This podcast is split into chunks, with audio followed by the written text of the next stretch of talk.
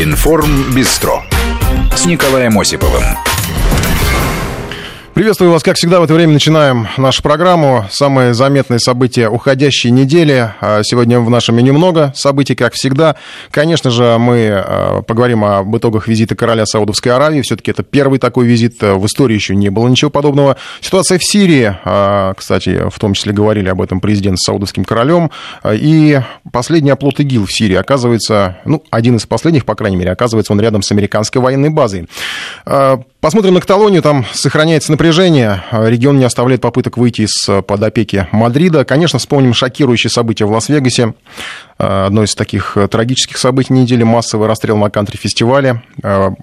Представим нестандартные версии произошедшего, по крайней мере, они появлялись в соцсетях. Ну и выясним еще, почему американцы боятся коммунизма. Там был очень интересный инцидент в Академии Вестпойнта. Так, кстати, любимый господином Порошенко, когда он туда приезжал.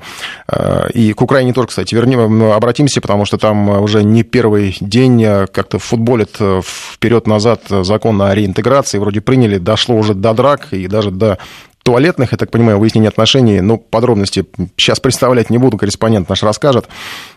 Ну и э, начнем мы, конечно, с э, событий этого дня.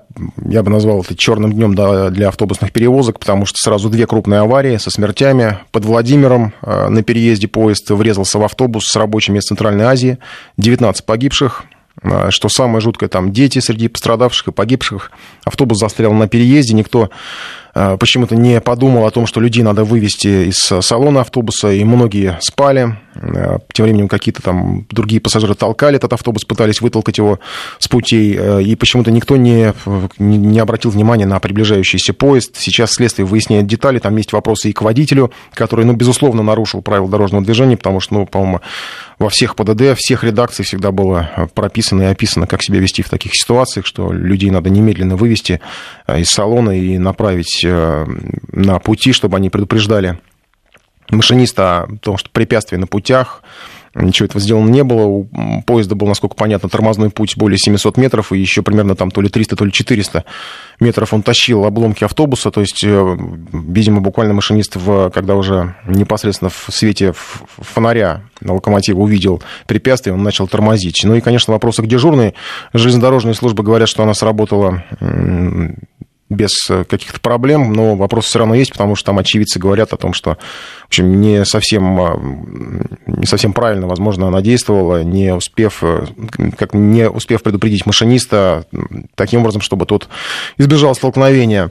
Ну и еще одна авария сегодня в Подмосковье, уже рейс из Коломенских озер в Москву, там, судя по всему, машина опрокинулась на скользкой дороге, на скользкой дождя трассе, водитель вылетел на встречку, там столкновения, по-моему, не было, просто перевернулся, автобус не вписался в поворот, но в итоге по первым данным было четверо погибших, сейчас уже э, сообщают о пятерых, э, число раненых подсчитывают. Ну и в обоих случаях, как бы там ни было, сейчас, конечно, все эти аварии анализируют. Очевидно, что вопросы все к водителям, потому что э, водители отвечают за сохранность пассажиров. В первом случае водитель на явно неисправном автобусе был, хотя там говорят, что с автобусом все в порядке, но 90-го года выпуска автобус, и аккумулятор у него заглох почему-то, э, в результате его вынуждены были толкать пассажиры. И во втором случае коломенским автобусом там э, явно не соблюдение скоростного режима в условиях плохой видимости, в условиях скользкой дороги. Ну и, наверное, не знаю, вот после недавних трагедий пересматривали мер безопасности для автобусных перевозок, ужесточали их, э, пытались сократить парк автобусов, старых автобусах. Сейчас опять, в общем-то, то же самое, поэтому я думаю, что опять ну, вопросы возникнут э, Снова вопросы, наверное, к Минтрансу возникнут. Уже возникали, я напомню, в связи с Фимави, в том числе к министру Соколову, и теперь, наверное, ему еще э, министерству придется как-то подумать и об автобусных перевозках, потому что ну, тут явно что-то не в порядке. Ну и еще мы поговорим о российских новостях. Я напомню, что ну, мы просто не можем не заметить, это сегодня, эта неделя была такой яркой, если мы затронули российские события, они более светлые, чем вот автобусная история. Это серия отставок губернаторов. А, безусловно, интересная, потому что а, сразу несколько губернаторов, ну, практически дня не проходит, чтобы какой-нибудь из губернаторов не ушел в отставку и на его место не пришел другой. Я вот напомню, что э, началось, ну, началось все еще с губернатора Самарской области, если не ошибаюсь, это Николай Меркушкин, на его место пришел Дмитрий Азаров, потом в, Ниж... в Нижнем Новгороде Валерий Шансов, 70 лет ему уже на его место назначили 40-летнего Глеба Никитина. Ну, там, я так понимаю, по возрасту, хотя, наверное, в общем-то, и в Самарской области тоже приближается такой возраст уже достаточно солидный у губернатора, у прежнего. В Красноярском крае Виктор Толоконского сменил спикер Краевого собрания Александр Ус. И в Ненецком автономном округе Игорь Кошин, кстати, ну, 43-летний молодой губернатор, на его имя назначен еще более молодой, 38-летний Александр Цибульский. И эта неделя началась тоже э, с отставок э, в главу Дагестана Рамзан, Абдула, Рамазан Абдулатипов. Э, на его место пришел Владимир Васильев, небезызвестный, э, бывший замминистра МВД, потом он э, в Госдуме много работал, теперь примерит на себя губернаторское кресло. В среду Приморский край, Владимир Миклушевский, Андрей Тарасенко на его смену назначен, по крайней мере, временно исполняющим обязанности. Накануне буквально Вадим Потомский из Орловской области, ему 45 лет, тоже, в общем-то, достаточно молодой губернатор, но на смену Андрей Клычков, довольно известный э, депутат-коммунист еще по Мосгордуме, ему 38 лет. В общем, ну, видно, что... Да, еще, конечно, не могу не напомнить, что сегодня буквально Новосибирская область, Владимир Городецкий, там э, Андрей Травников его замещает, сейчас временно исполняющим обязанности назначены. Э, с одной стороны, казалось бы, это такая, ну, почти скандал, наверное, на самом деле все губернаторы уходят с, э, с положительными формулировками, то есть никаких отрицательных моментов, мрачных, там, э, скандальных нет. Конечно, появляются домыслы о том, почему, что там, как-то анализируют работу губернаторов, но в целом это так выглядит как некая такая кадровая ротация, причем очевидно, что в большинстве случаев э, ротация – это замена на более молодых, губернаторов, ну, пока временно исполняющих, там посмотрим, как будет, но, в общем, здесь каких-то официальных заявлений, претензий нет, поэтому э, я думаю, что рано говорить о том, что как-то кто-то ушел по каким-то негативным мотивам. И сейчас поговорим о международных событиях. Мы, конечно, будем следить за этой губернаторской историей, потому что ну, действительно интересно. Я не помню, чтобы вот в, таком, в такой короткий срок э, такое большое количество губернаторов уходило, да еще и, ну, как бы без каких-то вот действительно скандальных историй. И международная история, конечно, это Саудовская Аравия, визит короля, ну, первое, на что определенно э, обратили внимание, наверное, все мои коллеги, это то, как э, саудовский король э, прибыл в Москву. 400 тонн багажа, свита из тысячи человек, два специальных лифта, черные лимузины. Ну, трап там, многие уже обратили внимание, у самолета почему-то прекратила работу, сломался. Король спустился пешком. Ну, инцидент незначительный, хотя, конечно, многие опубликовали его в соцсетях, смотрели, оценивали. Делегация, что интересно, саудовская, арендовала целиком сразу два московских отеля, безумно дорогих отеля, а, самые лучшие номера, там даже меняли интерьер. А, но дело, конечно, не только в а, какой-то пышности, торжественности этого визита, этого приезда. Дело в том, что это первый случай, когда король Саудовской Аравии официально приезжает в Россию, встречается с российским президентом. И, конечно, очень важны итоги этих встреч, потому что сейчас уже говорят о том, что это некий разворот от США. Разворот, естественно, не России, разворот Эр-Рияда. Ну, трудно судить, насколько все это реально, действительно так, а, потому что все-таки Восток дело тонкое, но тем не менее э, момент визита, он ну, очень показательный, потому что именно сейчас э, группировки ИГИЛ ну, практически предельно прижаты уже в Сирии, уже говорят даже почти о полном разгроме, и известно, что Саудовская Аравия, ну, как к ней были вопросы с этим, в связи с экстремизмом на этой территории, тем не менее, сейчас вот Риад э, пошел на такой плотный контакт с Москвой. Кроме того, еще, что интересно, это партнерство и сотрудничество в нефтедобыче, потому что, э, ну, наверное, не знаю, может быть, может быть, наконец в Риаде подумали над тем, что дружить с США которые, естественно, демпингуют, ну, скидывают цены на нефть, это в их интересах, понятно, они уже там всех замучили своими сланцевыми проектами, что это просто им невыгодно, потому что невыгодный бюджет в Саудовской Аравии, что выгоднее гораздо в этом смысле дружить с Россией, э, которая, естественно, выгодно более высокие цены, хотя уж как-то ну, бюджет вроде смог, смогли более-менее отвязать от э, нефтяного показателя, но тем не менее. Еще что у нас? Да, договоры по атомной энергетике. Там говорят о 15 соглашениях, которые подписаны на миллиарды фунтов стерлингов э, и в нефтяной сфере, и в военно-космической сфере. И, конечно же, наверное, самое заметное, такое раздражающее для Вашингтона, это история с э, продажей комплексов С-400. Потому что Вашингтон тут же напомнил о себе э, в вооруженной сфере у США, ну, не знаю, ну, наверное, уже можно говорить о каком-то провале, потому что стоит напомнить про Турцию та тоже готова покупать систему С-400. Эрдоган дистанционно получал несколько тычков тогда от Вашингтона, но понятно, что Эрдогану это как э, мертвому припарке, там ничего, э, никакой реакции такой, прям сейчас на вытяжку встанем, послушаемся, не было. А наоборот, кажется, больше только раззадоривало по поводу покупки С-400, и вполне возможно, что такая же реакция будет у Эриада, потому что, ну, вот я сейчас процитирую официального представителя Пентагона, полковник Мишель Балданза заявила, цитирую, мы испытываем беспокойство по поводу приобретения системы С-400, поскольку мы не раз подчеркивали важность сохранения оперативной совместимости с оружейными системами США. Ну, понятно, что американцам выгоднее бы, конечно, продавать свои вооружения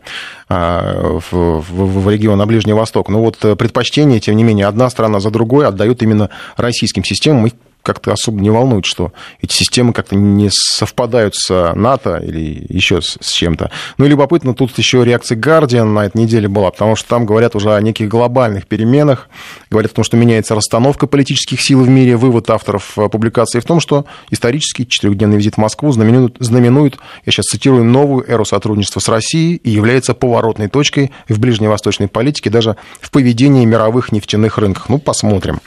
Что касается США, то, ну, вот э, говорят многие о разочаровании э, со стороны Риада в сотрудничестве с американцами. Конечно, понятно, что такой грубого какого-то отворота, но, наверное, не будет. Э, Все-таки это большая политика. Но разочарование, возможно, оно ускорилось с приходом Трампа. Здесь, конечно, трудно судить, но на этой неделе, что касается США, Минобороны, наверное, усилила вот это вот разочарование и добавила таких компрометирующих сведений и ощущений того, насколько грубо Вашингтон ведет свою политику, не считаясь с партнерами. Я сейчас говорю о российских военных, которые рассказали о базе Этанов. Но она не первый раз фигурирует в новостях, в каких-то репортажах. Дело в том, что там э, дислоцированы американские подразделения, Формально все это было вроде как для противостояния ИГИЛ. А, по факту, на самом деле, ну, по крайней мере, уже об этом открыто говорят, в том числе Министерство обороны, что эта база поддерживает экстремистов. Ну, по крайней мере, работает на экстремистов. Потому что первое, а, база существует а, на что обращают у нас в Москве, база существует без подтверждения каких-либо международных правовых актов, просто Вашингтон захотел все там поставить, поставили. Но это еще ладно. Вашингтон не первый раз а, ведет себя так, что, в общем, неважно, какие там международные нормы существуют. Но по, на, по данным наших спецслужб, внутри на этой базе а, размещены около 300 американских военных, около 40 норвежских и британских. Заявленные задачи подготовки сирийских бойцов для войны с ИГИЛ. На самом деле а, ничего подобного нет. По крайней мере, об этом рассказывают сами, ну, не знаю, как их назвать, боевики, военные, военные, потому что непонятно, кого они там готовили, но, по крайней мере, те, кто проходил там курс подготовки. Курс подготовки, кстати, что интересно, длится всего 10 дней. То есть за 10 дней научили человека воевать вроде бы как. Опять же, американцы, да, американские инструкторы. И по рассказам э, вот этих людей, которые там учились, они, в общем, не против, против какой-то там ИГИЛ или каких-то экстремистов, они вообще не воевали, не участвовали ни в каких боевых действиях. Только фактически это такая вывеска, прикрытие для каких-то других э, целей, э, которые преследует Вашингтон, используя эту базу. То, что на это обратил внимание Минобороны, это очень важно. На самом деле, еще ну, некоторое время назад вот эти вот боевики, перебежчики, они с тех пор, как начали ИГИЛ трясти довольно серьезно на территории в этом районе, вообще на территории Сирии, э, они стали, ну, как это вводится, перебегать на сторону сирийской армии, потому что, ну, этих э, людей как-то относили к так называемой умеренной оппозиции, там непонятно, кого они представляли. А, и беседовал с ними вот наш коллега Евгений Подобный. Я специально в, выделил из его сюжета несколько показаний, можно так сказать, этих э, боевиков, которые проходили обучение там, которые рассказывали о том, что не только их там э, готовили непонятно для чего, а еще и стала известна информация о том, что с этой базы просто напрямую торгуют оружием с экстремистами. Давайте послушаем. Когда нам стал известен тот факт, что командир нашего отряда продает оружие террористам ИГИЛ, мы доложили об этом американскому руководству базы, но после нашего доклада никаких мер принято не было. Американцы только усилили поддержку человека, который был назначен нашим командиром и вел дела с ИГИЛ. А оружие он продавал самое разное. То, что было в распоряжении нашего отряда, стрелковое оружие американского производства, винтовки М-16 и М-4, СПГ, различные пулеметы, боеприпасы к ним. Ни о какой поддержке местного населения речи не идет. Американцы не заинтересованы ни в чем, кроме реализации собственных интересов. Для примера можно взять лагерь для беженцев Рубкан, который расположен в 20 километрах от американской военной базы. Часть населения лагеря – это родственники тех боевиков, что сотрудничают с американцами. Другая часть – мирные жители из Эттанфа. Так вот, там нет нормальных условий для жизни. Детям негде учиться, медицинского обслуживания нет. Американцы там поддерживают только тех людей, которых используют в своих интересах. Вообще, я вам скажу, что ведут они себя как оккупанты. Ну, вот еще а, очередной такой удар, укол в адрес Вашингтона. Конечно, наверное, можно предположить, что все это, как обычно, Вашингтон пропустит мимо ушей, наверное, будет э, продолжать давить свою позицию, что они там э, воюют против ИГИЛ, хотя, ну, понятно, что вот на примере базы Танф видно, что никакой особой войны с экстремистами у Вашингтона нет. Есть просто какая-то вывеска, которая, ну, там, для, для ООН, наверное, хотя и на ООН, в общем, по большому счету, Вашингтону ведь тоже наплевать. А, что такое ТАНФ? Я имею в виду базу, о которой вот сейчас э, говорил этот человек, э, который проходил там обучение, на самом деле все это выглядит как некое убежище для экстремистских группировок. Потому что, опять же, если смотреть на э, наши данные нашего Минобороны, последние атаки от сирийских экстремистов на сирийские войска, они были именно из этого региона. Там говорят о 50-километровой зоне. Все было оттуда. Ответный огонь вести практически невозможно, потому что, вот, как говорил этот мужчина, там расположен лагерь беженцев. Естественно, стоит по нему бабахнуть, не дай бог, тут же поднимется вопль, что вот ВКС России или сирийские войска или там Дамаск опять э, убивает мирных людей. То есть получается, что это просто щит для прикрытия ИГИЛ. А, и а, все это разоблачение вот этой базы, оно, ну, можно сказать, разоблачение, да, оно стало возможным именно благодаря тому, что ИГИЛ просто уже прижали, и вот они, видимо, уже скучкуются вокруг этой базы, им просто деваться некуда. И в итоге стали переходить люди на сторону войск Асада и давать показания. И здесь есть у нас еще одна пленка, это уже рассказы военных, которые побывали в том районе, и там один из арабских каналов публиковал репортаж. Давайте послушаем, его специально перевели. В этом направлении бойцы сирийской армии уничтожили большое количество боевиков и продвинулись на несколько километров по направлению к государственной границе страны, говорит один из военных, а другой уточняет – нам пришлось бороться здесь с боевиками самых разных отрядов, которые, отступая, закрепились здесь. Среди них были и те, кто бежал из-под Дамаска, из Алеппо и Хомса. Словом, все, кто участвовал в вооруженных действиях на территории Сирии. Арабский репортер, в свою очередь, дополняет информацию. Здесь нам противостояли боевики, которые были обучены спецназовцами США из так называемой новой армии. Но теперь сирийская армия выходит на государственные границы и будет противостоять тем вооруженным отрядам, которые попытаются проникнуть в нашу страну из-за рубежа.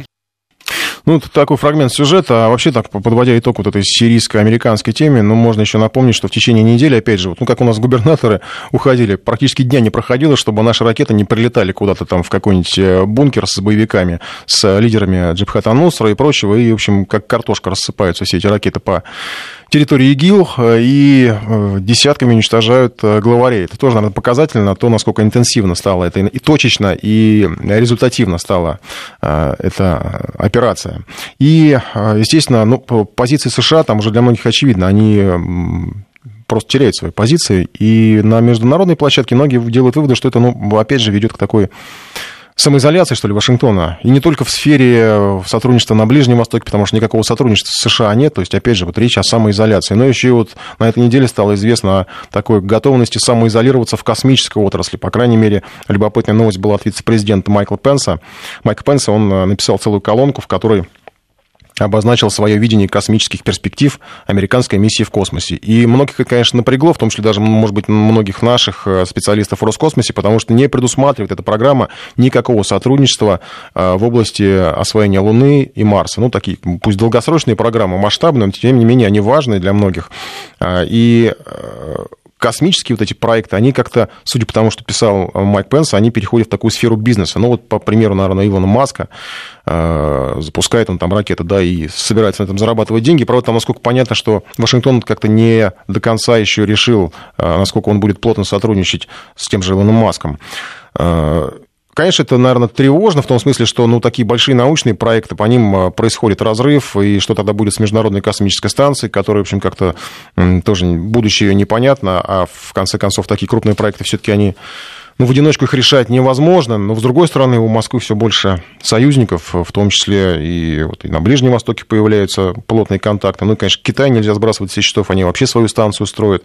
Поэтому вот где в итоге потом окажется Вашингтон, это тоже, наверное, интересно посмотреть. И, наверное, скоро мы сможем более точно оценить перспективу вот этой самостоятельной, самостоятельной научной, военной, финансовой политики Вашингтона. Что касается простых американцев, то до перерыва я, кстати, обращу внимание, наверное, тоже они по крайней мере, им предлагают уйти в какую-то самоизоляцию, потому что в сети местных супермаркетов, американских, достаточно известных, появился набор, который позволяет выжить взрослому человеку в течение года. Все это на случай, ну, не просто катаклизмов, а, как говорят, военных действий.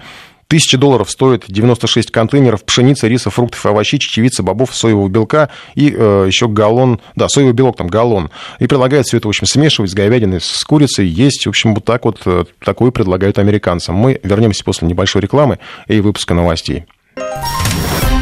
Информ Бистро с Николаем Осиповым. Продолжаем программу. Ну, много сообщений вы присылаете. Спасибо вам за них. Вот Людмила уточняет, что автобус не наш, имеется в виду Владимирская история, э, зарегистрирован он в Казахстане. Да, действительно, ну, я так понимаю, что Людмила подразумевает, что вроде как вопросов там к Минтрансу и к надзорным органам не должно быть. А мне кажется, что все равно должны быть. Ну, может быть, не к Минтрансу, но еще кому-то. Ну, что ж получается тогда, что к нам любая рухлить там на четырех колесах на 50 мест может приехать, и в ней могут погибнуть люди, да? Э, или она в кого-нибудь еще впилится, вот это вот рухлить. Ну, непонятно все равно. И по поводу губернаторов тоже э, сообщение присылаете. Спасибо спасибо вам. Ну, к примеру, вот про Васильева, что я говорил, что на молодых меняют. Нет, конечно, не на всех молодых меняют. Вот говорят про Васильева, что молодой, сколько ему лет. Я вам скажу, 68 лет Васильеву Владимиру Абдулаевичу, а, и он все равно моложе, чем Рамазан Абдулатипов. Так что э, во всех э, заменах все равно э, губернаторы моложе, чем были.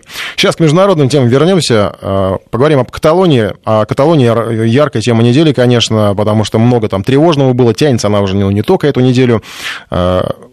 Барселона все равно идет к независимости упорно, э, несмотря на давление Мадрида, несмотря на то, что перед референдумом говорили о том, что он проголосует и ничего такого не произойдет, все равно э, останется Каталония в, под крылом Мадрида. Тем не менее, глава Каталонии на 10 ноября запланировал выступление перед парламентом. Хотели 9 октября, э, октября, 9 октября провести э, заседание и обсудить в парламенте вопрос об отделении от Испании, но там получилось так, что местная оппозиция проявила себя, обратилась в суд, и процедура вот этого рассмотрения в парламенте была приостановлена.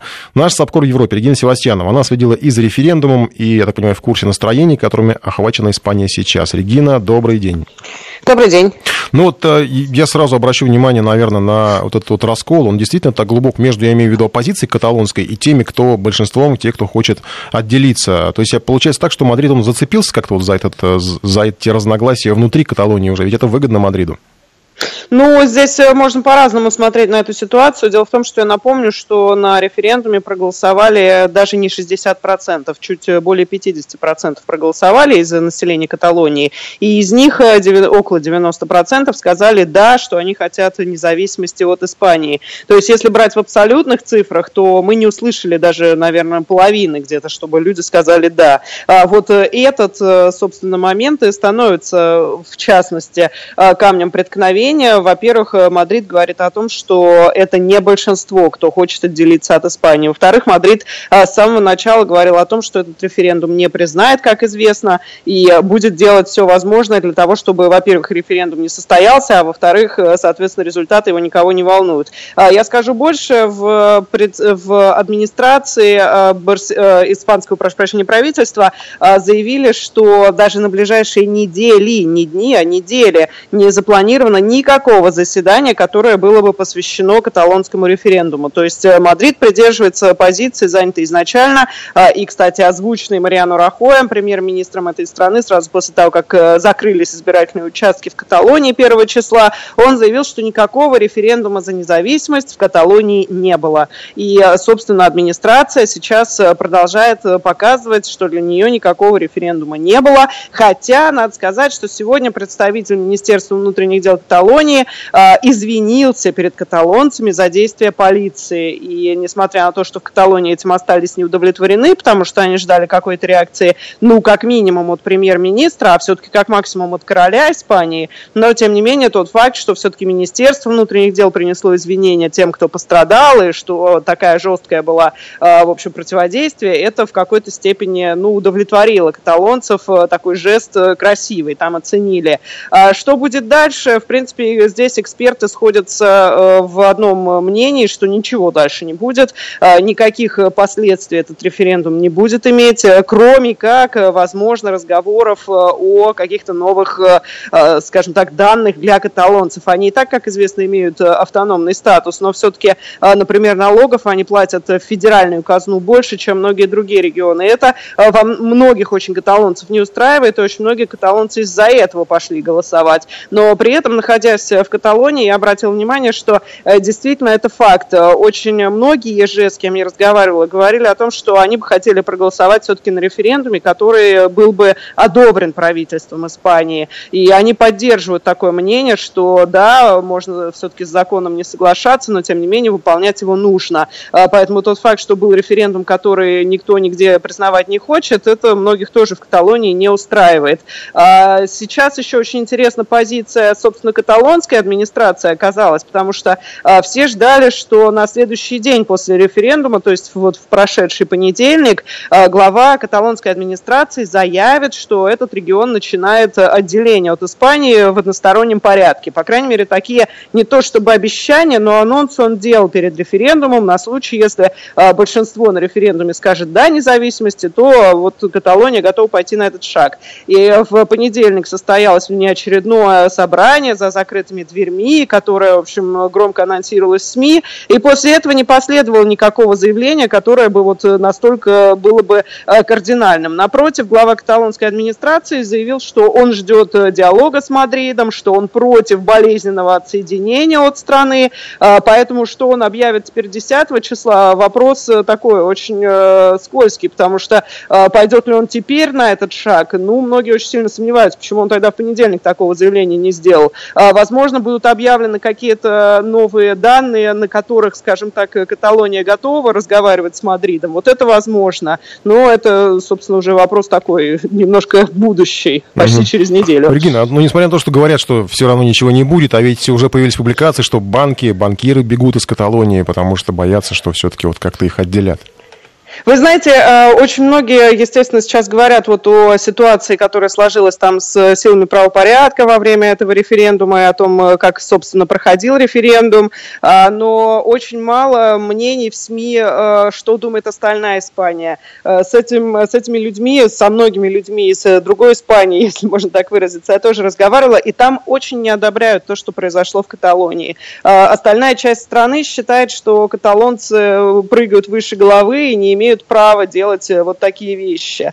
А, и э, естественно, что на этом фоне большие компании, многие большие компании считают вот этот момент неопределенности э, слишком серьезным ударом для бизнеса. А, поэтому действительно теперь уже три основных банка, которые имели свои штаб-квартиры в Каталонии, заявили, что они их переносят на другую часть, в другую часть Испании. И, естественно, федеральное правительство здесь тоже не могло устоять. И сегодня был принят закон, который облегчает позволяет э, перенос юридического адреса компании. То есть теперь не нужно созывать совет директоров, э, чтобы принять подобное решение. Грубо говоря, это может быть решено там в полдня, что э, компания меняет юридический адрес. И, как я сказал, уже три больших банка заявили о том, что они готовы из Каталонии перенести свои штаб-квартиры в другие части Испании. Если неопределенность будет продолжаться, то, конечно, здесь риск очень высок, что Каталония будет терять больше бизнеса. Боже, а так они раз в полдня и решат вообще каталонцев без денег оставить, потому что все э, не только штаб-квартиры перенесут, но и банки,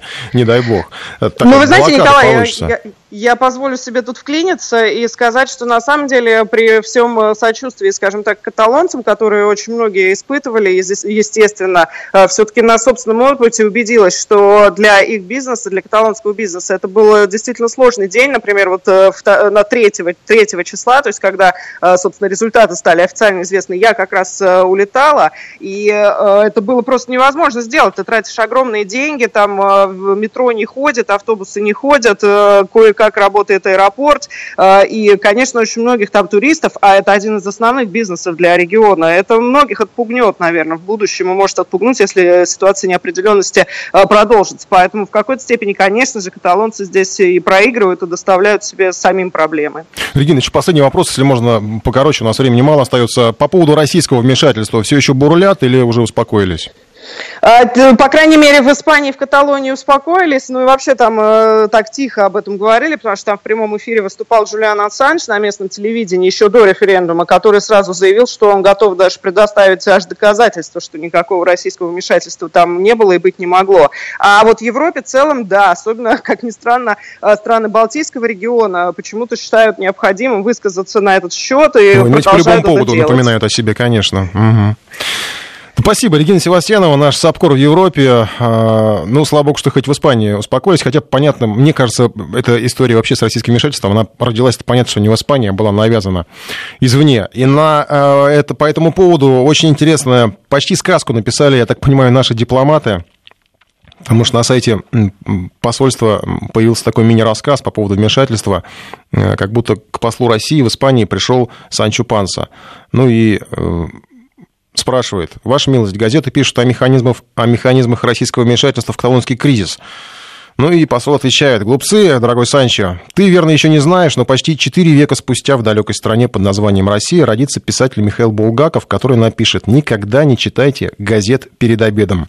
Ну и Санчо Панса удивился, как же так, э, Получается, что там вовсе не велика она ветряные мельницы. И посол отвечает, ты прав, это настоящие ветряные мельницы. А дружба между Россией и Испанией длится уже почти 500 лет. Помни, мой дорогой Санчо, что настоящую дружбу никто не может испортить. И в конце всей этой беседы Санчо Панс уточняет, значит, не стоит верить слухам о руке России в Каталонии.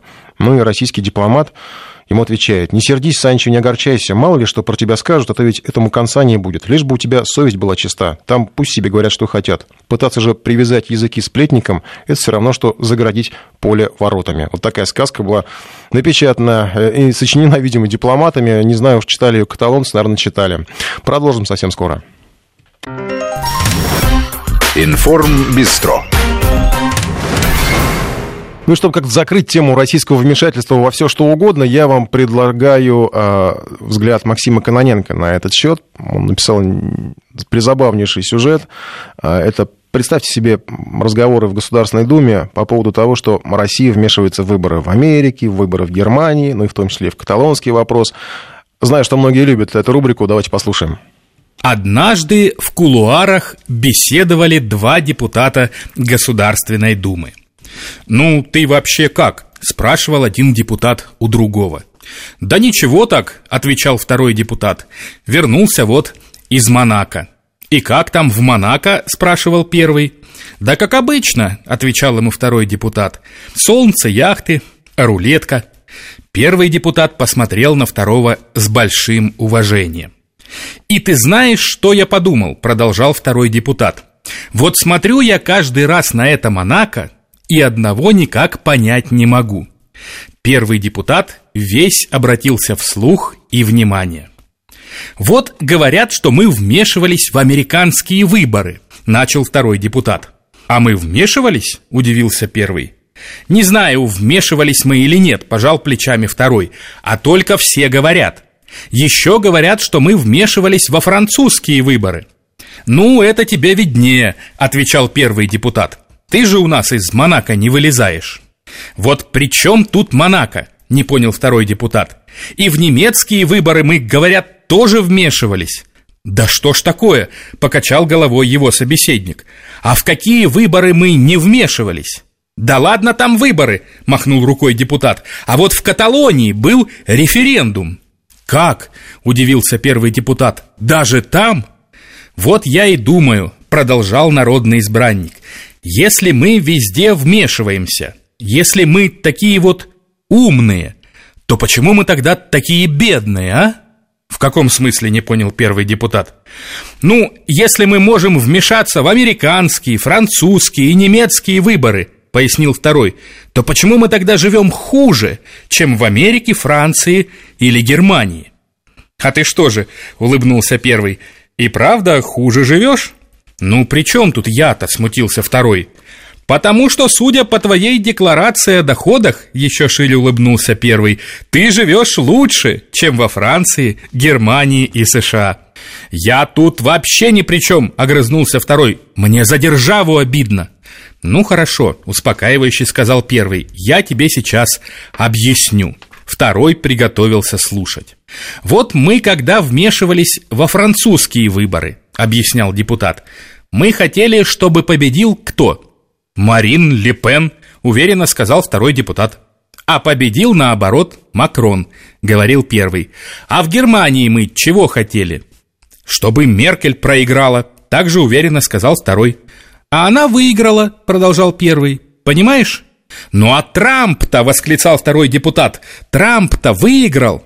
А нам-то чего с того, что он выиграл, развел руками первый. Ты что, не видишь, что происходит? «Вижу», — вздыхал второй депутат.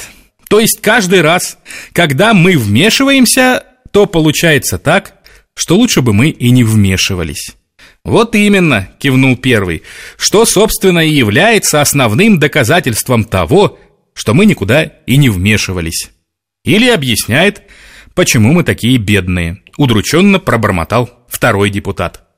«У тебя когда следующий билет в Монако, бедный ты наш?» Спрашивал у него первый. «У меня не билет», — вздыхал второй. «У меня самолет свой. В пятницу как раз и полечу на выходные. А ты куда?» «А я в регион», — отвечал ему первый. «Встречи у меня там». «С кем?» — спрашивал второй. «Понятно, с кем», — пояснил ему первый. «С моим избирателем.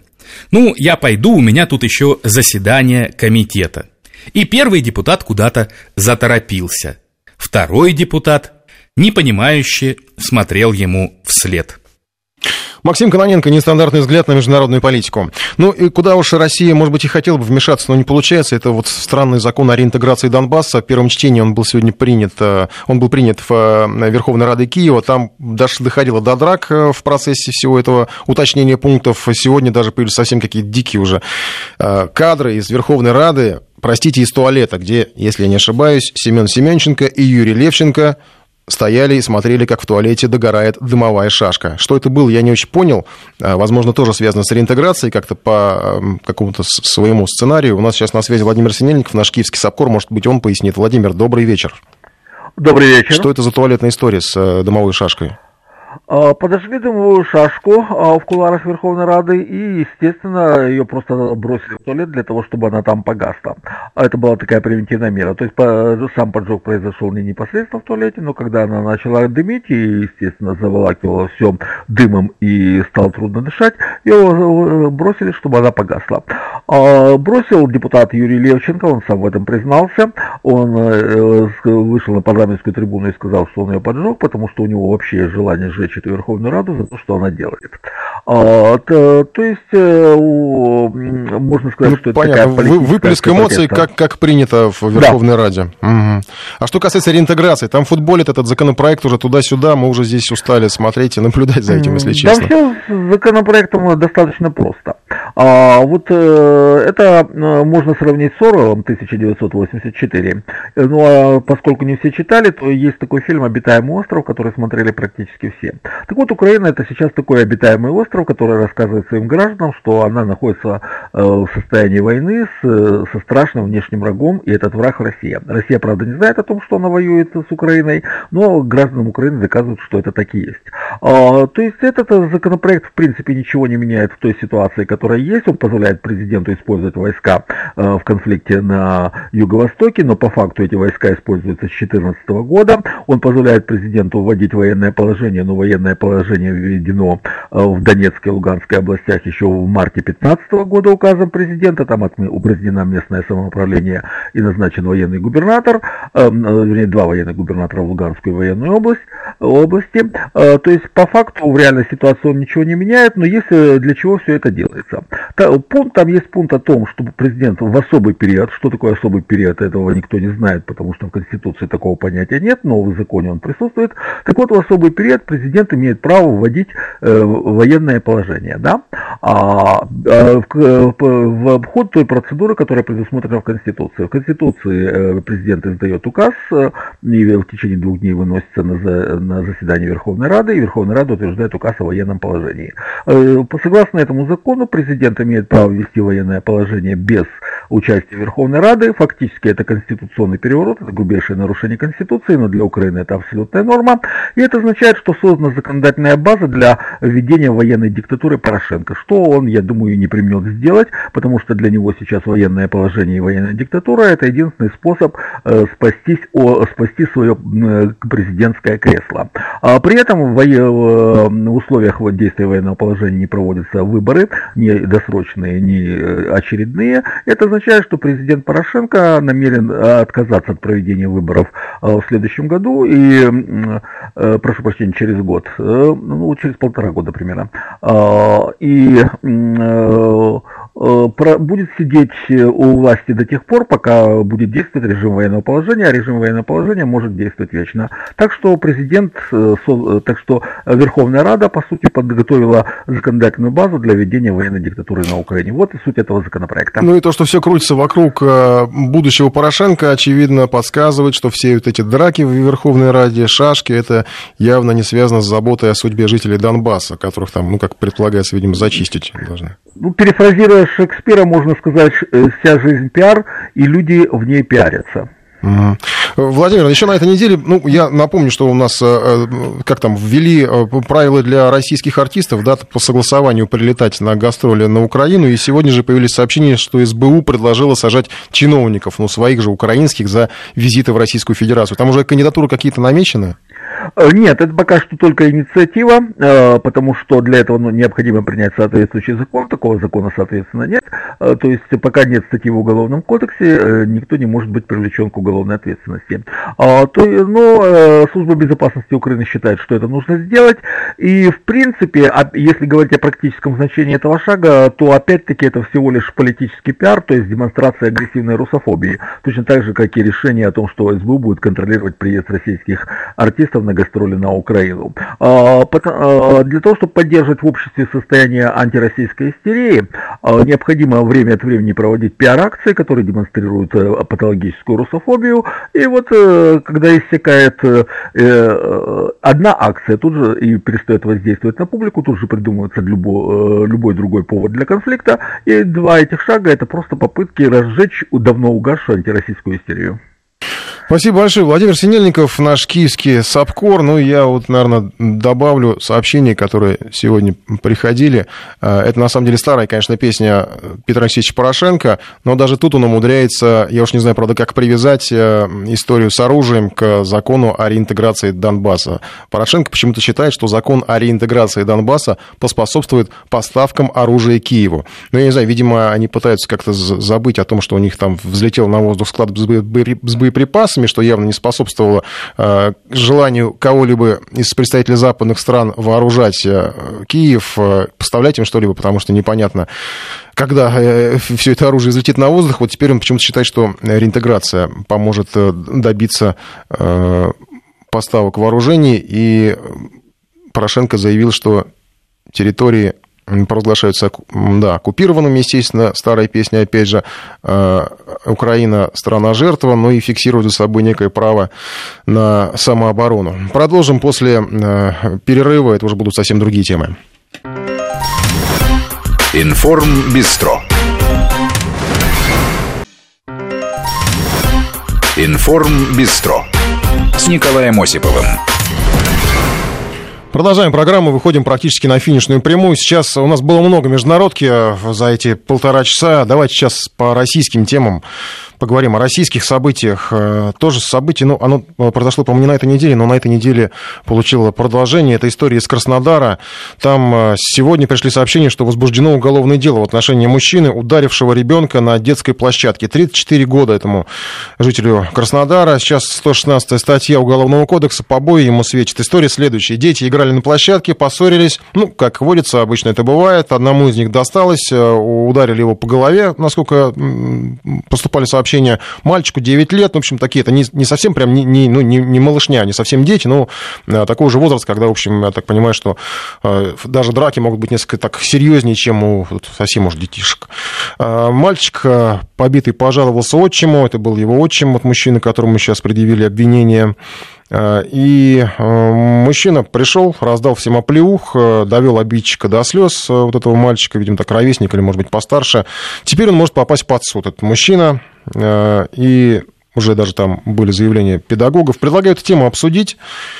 5533 в начале слова «Вести», а, наш смс-портал, WhatsApp 903-170-63-63 и телефон 232-1559. Я хочу поставить даже немножко провокационный вопрос, потому что, ну, насколько вот я видел э, э, эту картинку, мужчина, ну, он там каких-то таких прям, в общем, тяжких телесных, конечно, детишкам этим не нанес, но затрещины дал. А, некоторые отцы даже так воспитывают своих детей, может быть, у него вообще в семье просто принято. Я заранее прошу прощения за провокацию, провокацию, но тем не менее, вы уверены, что сможете сдержать себя, если чужой ребенок ударит вашего ребенка? А, вопрос, вариант, вопрос, вариант ответа всего два, да или нет. А, просто отвечать, ну, я прошу откровенно, я понимаю, что какая большая часть будет ответов, и понимаю, что по звонкам сейчас, а, по сообщениям будет, естественно, возмущение вообще поведением этого мужчины, я опять же повторю, что никаких там травм, по-моему, даже, ну, в том числе, что, э, в том смысле, что к врачу там, по-моему, никто не обращался, хотя, конечно, я могу ошибаться, но, в общем, э, серьезных последствий, вот именно физических, это событие не имело ни для кого. У нас уже есть первый звонок, спасибо Геннадию. Геннадий, здравствуйте. Добрый вечер. Вот вы как на эту ситуацию смотрите, она, по-вашему, однозначна? Э, да, в общем, нет. Здесь, по-моему, сильно зависит от того, что произошло между детьми. Ну, там непонятно, что произошло, потому что э, все без звука, картинка, съемка с э, уличной камеры, но, судя по гневу этого э, мужчины, конечно, там, видимо, какой-то скандальчик такой, ну, между собойчик, между этими парнишками произошел, ребятами вот этими девятилетними. Ну, и, в общем, решил вступиться. Вот, а вы вступали за своих детей или, за, не знаю, за чужих детей, вот таким образом, что э, за трещину дать кому-то из чужого, из постороннего ребенка? Ну, для того, чтобы я выдал чужому ребенку за трещину, должно произойти что-то из ряда вон выходящее. Э, так-то у меня дети есть, ну, во дворе, конечно, бывают между ними конфликты. Э, в такой ситуации я просто приходил, брал ребенка за руку и вел к родителям. Ну, пусть родители разбираются сами. Э, как, как правило, этого достаточно. Спасибо вам за звонок. Спасибо за честность. И спасибо э, тем, кто пишет нам. Вот если это просто затрещина, то можно, пишет нам Саша. Но на самом деле, а как вы рассчитаете силу? Кто его знает? Ну, я не знаю. Да, вот вы поднимете руку на ребенка, а потом там мало ли что с ним случится. Взрослые иногда бодаются где-нибудь, и э, кто-то кого-то ударит так, что потом голова об асфальт расшибается. А тут э, все-таки ребенок. Евгений еще у нас дозвонился. Евгений, здравствуйте. Да, здравствуйте, добрый вечер. Ваш сценарий поведения ну, в такой ситуации? Сложно сказать. Э, в детстве и дрались, и э, чьи-то родители, там, папы, мамы кому-то из-за трещины, из-за уха таскали, не своих детей. Но тут очень тонкая грань. У меня словом, двое детей, маленькие, правда, еще пока. Но тут очень, очень и очень и очень нужно... Э, можно... Дети, они сами по себе достаточно жестокие, потому что не понимают. То есть, да, и, да. и, и драки могут быть очень жестокие. То есть с точки зрения взрослого, там, может даже до каких-то э, садистских... Э, но мы все это видим в соцсетях, как подростки публикуют это видео. Тут, конечно, дети а не нет. такого возраста, но там жуть, взрослые себя так э, не ведут подростки очень жестко. То есть тут э, реакция абсолютно может не, быть непредсказуемой. Когда увидишь своего ребенка э, там с синяком, ну, еще может как-то, а когда в крови там что-то и такое у нас в детстве было, ну, тут уже очень сложно сказать. Но сажать за то, что там оплеуха, за ухо, э, конечно, нельзя. То есть может какое-то ну, если не рассчитал, то, то тоже может, э, мужик, если здоровый, может такой оплеуху всадить, что и мозги стряхнет. Да, об этом я и говорю. Спасибо вам за звонок. Вот э, сообщение. Спасибо, опять же, тем, кто нас слушает. Я рад, что у нас честная аудитория. А, люди пишут э, откровенно, потому что вот, ну, э, сообщение сдержать себя надо, и я себя сдержу. Тем более поднимать руку на ребенка при ребенке это показатель унижения младшего по возрасту при ребенке своем, а так и порождается насилие старших над младшими. Да, действительно, это старая известная схема урока жизни, да, что нельзя показывать, что сила там сильнее. С другой стороны, есть разные ситуации. Опять же, а, и вот Артем а, пишет нам, нет, скорее не сдержусь. Мою дочь старшеклассники обидели, был бы рядом, не знаю, как бы я поступил. Ну, тут, кстати, речь о старшеклассниках, а, я так понимаю, это уже ну, тинейджер, а тут э, все-таки детишки помладше были. И тем не менее, вот, ну, мы сейчас говорим, мы даже сейчас расширяем эту тему, мы не смотрим, какого возраста дети, потому что действительно, ну, в конце концов, для Уголовного кодекса ребенок, он и есть ребенок, да, неважно, там, сколько ему 9, 10, 11, 12 лет, а все-таки а, разница в возрасте, она бывает часто очень критична. Ольга у нас на связи. Ольга, здравствуйте. А, да, здравствуйте.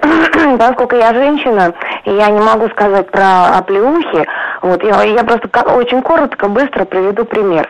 Вот у меня во дворе э, становилось долгое время э, подростки, ну, такие лет 17, громко-громко музыка, а, значит, постоянно к ним выходишь, мальчики, пожалуйста, давайте будем потише, ничего не помогает.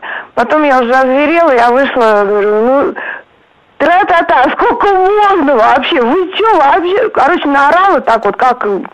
Так, ну, понятно. Как следует. Взяли аудио, аудио атакой. И уже все стало тихо. Угу.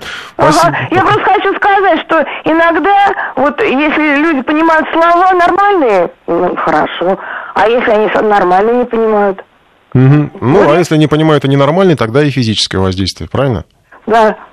Спасибо за откровенность, опять же. Голосование, кстати, меня удивляет. Я думал, совершенно другими будут итоги голос... Ну, нет, еще не итоги, но тем не менее. Колоссальный перевес в пользу тех, кто признается, что не сможет себя сдержать, если чужой ребенок ударит вашего. 63% не уверены, что смогут сдержаться. И только 36, ну, 37 почти процентов э, говорят, уверены, что смогут обойтись без э, какого-то насилия в адрес э, вот, несовершеннолетнего агрессора. Сообщение «Я не возмущена». Правильно, что стукнул, теперь любители обижать слабого будут знать, что на всякую силу найдется другая сила. Ну вот еще одна житейская мудрость. Но опять же, я напомню, что в результате вот этой житейской мудрости вот этот вот мужчина сейчас проходит фигурантом по уголовной статье 116 Уголовного кодекса Российской Федерации побои. Так что, ну еще и об этом надо, наверное, помнить, когда вы попадаете в подобную ситуацию. Сергей у нас на связи. Сергей, здравствуйте. Э, да, здравствуйте. Хотел бы, конечно, по этому поводу высказаться. У меня самого мальчик растет, ему сейчас два года. Угу. Я как бы к этому отношусь категорически против воздействовать физически на чужого ребенка. В принципе. Угу. Э, воздействие, я считаю, ну, на своего можно воздействовать. Это своего лупить можно, да? Ну, почему бы и нет, да, вот это, я считаю, российское воспитание, как минимум. Меня воспитывали тоже скажем так, э, без побоев не, обход... не обходилось мое воспитание. Я считаю, это было правильно со стороны моего отца, потому что из меня вырос человек. Но воспитывать чужого ребенка физически, это вообще неприемлемо в принципе. Но ведь бывают такие детишки, но что явно понимаешь, по-другому он не понимает, ну, не, не осознает, что он не прав. Ведь бывает, правильно? Диалог. В любом случае, только диалог спасет ситуацию, диалог с его родителями – диалог общий. То, С родителями, может... да, замечательная схема. Я просто сейчас специально усложняю для вас же ситуацию. Спасибо, что вы терпите мою назойливость. А, ведь к родителям придете, а там еще родитель может еще хуже оказаться. Еще и с ним придется вступать в... Ну... У нас сейчас есть ЖПД, но это же все можно решить э, мирным путем, не обязательно рукоприкладствовать. А в итоге что получается, что человек сейчас просто пойдет под суд. Mm. На ровном месте. Mm-hmm. если так разбираться, просто на ровном месте пойдет под суд. Да, спасибо вам за откровенность. Я, кстати, еще замечу, что вот сейчас появилось, э, ну не сейчас, на неделе, опять же, появилось обращение от педагогов и родителей, которые считают недопустимым применение насилия в отношении детей. Это, я так понимаю, Краснодарская общественность выступила, я сейчас процитирую. Надеемся, мужчина понесет заслуженное наказание. Целое заявление было опубликовано на официальном сайте Краевого министерства образования, науки и молодежной политики. Ну и еще общественники там ругают прохожих, которые якобы демонстрировали без участия. На самом деле, из того видео, которое я посмотрел, там все-таки люди подошли, поговорили с мужчиной, и слава богу, богу, что э, с мужчиной они не вступили в драку после того, как он э, выдал там несколько оплеух э, этим детишкам, э, забрал ребенка и ушел. То есть, в принципе, тут, опять же, без звука трудно судить, что там происходило, но тем не менее говорит о некоторой адекватности все-таки этого мужчины, о том, что он не стал раздувать. Может сказать, кто-то скажет, что он просто испугался, потому что там двое прохожих к нему подошло. И адекватности тех прохожих, которые подошли и не стали распалять конфликт, потому что я так понимаю, что было в том числе, опять же, по соцсетям было много замечаний, что надо было, мол, и ему навалять за то, что вот он на детей руку поднял. А к чему будет тогда, ну вот а, эта бесконечная цепочка навалять, она может привести тогда, я не знаю, к чему, да, там а, мальчик пошел, нажаловался папе, папа куда пошел, нажаловался начальнику, начальник еще кому-то. Еще у нас Павел есть на связи. Павел, здравствуйте. Здравствуйте. Ваш сценарий событий. Да, знаете, я просто хочу высказаться то, что, конечно, недопустимо так э, бить там э, ребенка, тем более чужого, да, хотя каждый, хоть я и родитель, тоже у меня есть сын, и когда происходит какие-то конфликты, конечно, в душе первое, что хочется, это пойти и ответить за своего ребенка, да, там, наказать обидчика его. Но это надо в себе, конечно же, всегда подавлять, потому что ни в коем случае, во-первых, ребенка, какой бы он ни был, и что бы он ни сделал, бить нельзя. И я считаю, что вот э, у нас по законодательству несовершеннолетний ребенок не несет никакой ответственности, да, чтобы он не совершил до 18 лет, там, до 14. Но все-таки какая-то мера воздействия на родителей этого ребенка, да, э, и привлекать, если их сын там ну да, вот ладно, тут ударило там какие-то драки, а могло быть и какой-то сильный там побой, да, там, избить палкой его, да, нанести сильный увечье. И вот в таком случае все-таки родители должны нести ответственность за своего несовершеннолетнего ребенка, что они его так вот воспитали. Угу. Спасибо вам за звонок. У нас вот интересное сообщение. Я был на месте ребенка, которого ударил взрослый. Мне было 10 лет, двое братьев, 10 и 12 лет вели себя задиристо. Старший подначил младшего и травил на меня, рассчитывая на мой страх. В итоге отоварил я их обоих, и вышел отец по просьбе старшего. Сильно ударил в лицо. Я не жаловался, но если мою дочь ударит взрослый за разборки детей, убью точно. Но я надеюсь, что да уж, да, да, да э, летального исхода не дойдет, но тем не менее я, я понимаю вашу позицию, потому что вы, собственно, были вот на месте того ребенка, который, за которого сейчас расплачивается этот мужчина, который ударил. А, Арман, здравствуйте. Да, день добрый, вечер день а, ну, значит, а, здесь в первую очередь, мне кажется, нужно разобраться все-таки, кто был обидчиком, да, если это сверстник обидел, а они там что-то там повздорили, и взрослому, естественно, реагировать нельзя, да, выходить из себя, поэтому тут нужно. А если взрослый человек э, был в данной ситуации, да, обидчиком маленького, то, естественно, любой родитель, я думаю, здесь не может там, э, э, спокойно реагировать. Ну, вот. вы бы как Поэтому такую ситуацию, нужно... ситуацию разруливали? Вот если вот э, ваши дети, ваш ребенок там с кем-то повздорил и дошло до рукоприкладства? Ну, вы знаете, честно говоря, вот у меня мальчику 5 лет, и, в принципе, иногда бывает, что с кем-то что-то, да и постарше, там, 6-7 лет, но я реагировал, в принципе, спокойно, вот, а, объяснил, э, что так не, не нужно вести, и, в принципе, помирил их. Вот, но здесь, как бы, э, момент ведь в чем? Вы же, когда э, приходите и начинаете избивать другого ребенка при своем ребенке, вы же этим э, плохой урок для ребенка делаете. То есть э, э, это плохое воспитание называется, потому что этот ребенок будет потом думать, что в принципе он тогда может обнаглеть или еще что-то натворить, а и всегда позвать папу, и папа разберется за него. Поэтому mm, это да, неправильно. Правильное замечание как раз, да. У нас об этом люди пишут, что вот папа понимает, что теперь его сыну будет вдвойне тяжело. С такой реакцией ребенка, с такой реакцией ребенка будут считать стукачом. Это во-первых. Ну и кроме того, э, действительно, он ну, с такой воспитательной школой жизни, да, он э, не сможет э, в дальнейшем постоять за себя, он будет всегда действительно рассчитывать на э, взрослого, который придет его и защитит. Ну, я не знаю, я даже по своему детству помню, что у меня вот были такие приятели, которые всегда находились, вот они, у них какой-то защитник, они физически были не очень способны за себя постоять, но так они всю жизнь оставались э, детьми, которые не готовы были в какой-то такой критической ситуации дать отпор. Но, тем не менее, мы сейчас рассматриваем вопрос вот с позиции взрослого, с вашего ребенка. У нас продолжается голосование. Уверены ли вы, что можете сдержать себя, если чужой ребенок ударит вашего? На нашем портале голосуйте. Вариант ответа «да», «нет». И у нас э, продолжает сохраняться вот этот баланс, что 62% наших слушателей уверены, не уверены, что смогут себя сдержать, то есть они, в принципе, могут пойти по тому же сценарию. И что самое неприятное, э, этот сценарий многие эм, осуждают, э, и справедливо, и что еще более неприятно, что эти люди, получается, наши же слушатели, э, могут столкнуться с преследованием по статье 116 Уголовного кодекса побои. Еще у нас звонок есть. Роман, здравствуйте. А, добрый вечер.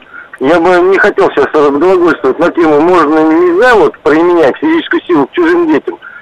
А, но вот у меня сыну 12 лет. Я ему еще лет в 7 или 8 сказал, говорю, занимайся спортом. Отжимайся, подтягивайся, потому что придет время на улице, будешь драться. Сначала там, может, из-за футбола, из-за девочек, там, потом с возрастом. Я говорю, придешь с красными соплями, добавлю. Uh-huh. Все, вопросов нет. То есть, если происходит справедливая драка один на один, Mm-hmm. Не надо вмешиваться, пацаны сами разберутся. Сейчас, время, сейчас время такое, к сожалению, один на один уже не дерутся. Да, да, к сожалению, да. Но он мне тоже в ответ сказал, а если он пожалуй с родителем? Я говорю, придет с родителями, я с родителями буду разбираться там. Это уже будет не твоя проблема. Родители разные а, тоже бывают, бы... согласись. У вас вот были такие ситуации? Я согласен. Что вы с родителями были, разбирались? Да, были. Когда моего трое избили, угу. старшего возраста, двое держали, один бил. Я ходил, конечно, ходил. И как результат? Разбирались. А, никак, бестолково все. Угу, угу. Толку никакого. Просто мой ребенок сейчас с ними, с этими ребятами не общается. Мы как бы в частном секторе живем. Они в соседней улице там. Больше они к нам на улице не приходят, вот эти ребята. Ну и как бы инцидент исчерпан. Вот. Ну, считаю, что вот так вот на улице, если бы я увидел там на детской площадке, что кто-то моему леща отвесил, я бы думаю, что тоже не сдержал.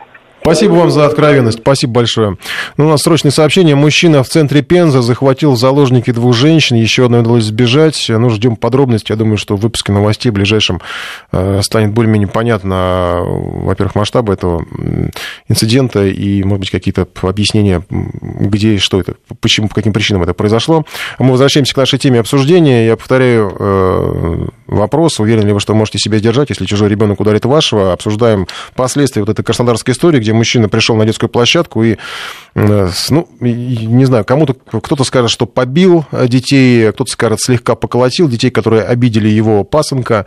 Э, вот говорят, что видели вы это видео, это не оплеухи, э, не оплеухи, это несколько конкретных ударов в голову и корпус, неспособному ответить. Ну да, то, что неспособному ответить, да, но э, все-таки, если взрослый человек действительно бил ребенка, я думаю, что там последствия были какие-то другими. А тут, наверное, он все-таки, по крайней мере, сам он оценил это как некие воспитательные затрещины э, сообщения, которые вы нам присылаете. Еще вот, кстати, интересно было по поводу диалога. Да, какой диалог? Раз нельзя бить ребенка, значит, надо бить его детей. Причем при идиоте ребенке. Я не очень понимаю, кто тут идиот, э, но тезис, я так понимаю, что бить нельзя.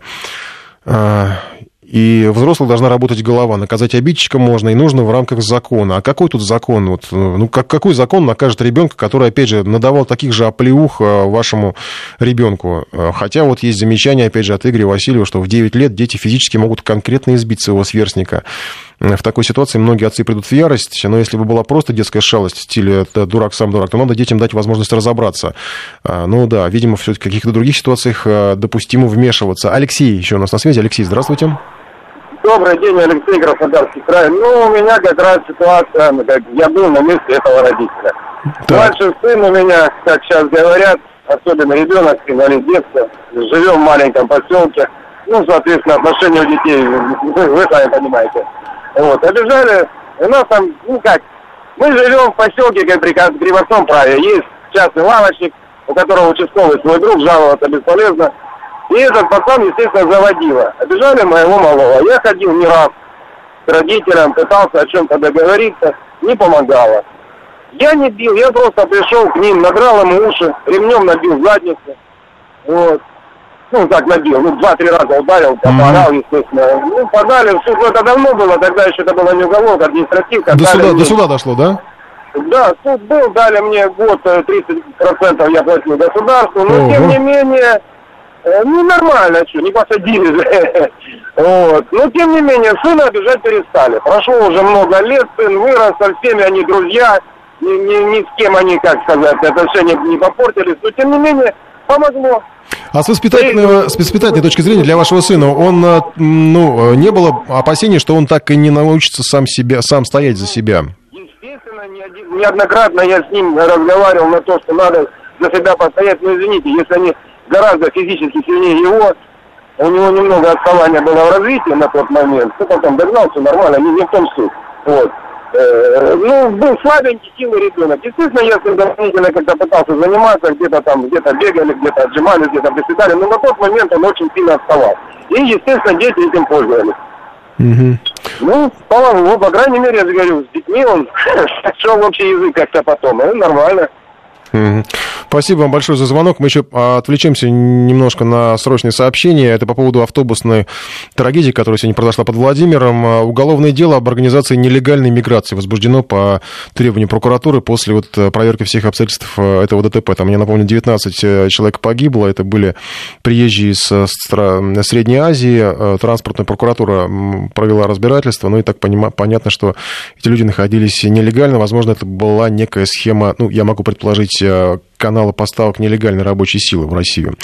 Возвращаясь к нашей теме, э, многие поддерживают. Я, я думал, что сейчас меня будут э, практически дистанционно расстреливать в эфире за то, что я вообще поставил так вопрос, допустил возможность не сдерживания себя в такой ситуации и вот, ну, как-то наказание ребенка, который обидел вашего ребенка. А тем не менее, я не скажу, что приятно, но удивлен, что действительно люди как-то стараются ну, не мыслить, мы, мы, мыслить, по крайней мере, видимо, на, собственно, на собственных примерах все-таки, потому что у нас звонили много людей, которые действительно проходили через такие ситуации. 60% людей э, признают, что не уверены, что могут сдержаться. Еще у нас Станислав на связи. Станислав, здравствуйте. Вечер добрый. Э, вы знаете, раньше в детстве попадал в такие ситуации, когда старшие обижали меня, переходил к отцу там, со слезами и тому подобное. В итоге был пример не очень хороший, что отец выходил со мной, искал этих старших, которые меня обижали.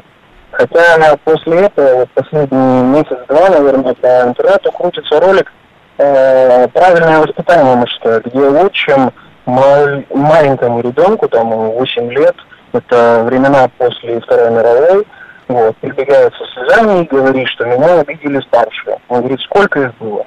Много. Больше, чем один? Да, больше. Это была нечестная бойня? Да, нечестная так пойди возьми камень или палку и пойди и отомсти за себя.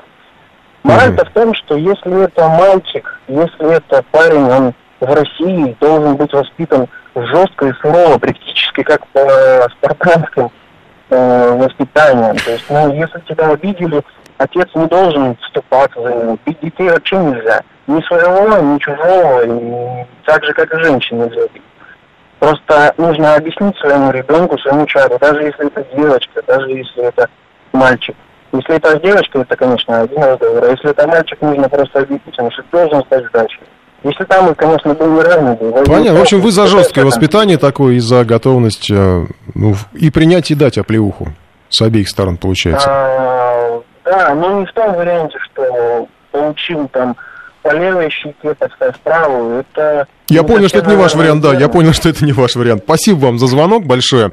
Спасибо всем, кто нам э, звонил и действительно рассказывал жизненные, правдивые истории, интересные. Я еще немного почитаю наши сообщения. Ну, вот почему-то предположение, что он так сделал, потому что отчим, а настоящий родитель сто раз подумал бы. Я, кстати, вот не думаю. Как раз наоборот, может, ну, я не знаю, я не был никогда в позиции отчима, э, и мне трудно судить с этой позиции, но тем не менее, мне кажется, как раз наоборот, э, труднее сдержаться родному родителю, когда ты узнал, что твоего ребенка кто-то там побил. А, в детстве был шкод... шкодным пацаненком, ударил девочку, впоследствии получил затрещину от своего и ее отца. Но тут как-то еще более-менее понятно, ударить девочку, это как бы со всех сторон там плохо, и воспитание такое, даже, по-моему, даже у шпаны, по-моему, такие какие-то есть все-таки ограничения. Мы на этом близится к завершению наш эфир. Я еще вот, ну не знаю, в заключение, наверное, все-таки, если мы говорим о педагогических мерах, поздравлю всех э, учителей с днем э, прошедшего, э, с прошедшим днем учителя и пожелаю, может быть, э, активнее принимать участие в воспитании детей, не только чтобы родители со, со своим индивидуальным подходом, а помогали и учителя как-то воспитывать. А, на этом завершаем. Встретимся, как обычно, в следующую пятницу. Хороших вам выходных. Ну и давайте без э, физических каких-то потерь и увечий обойдемся. Информ Бистро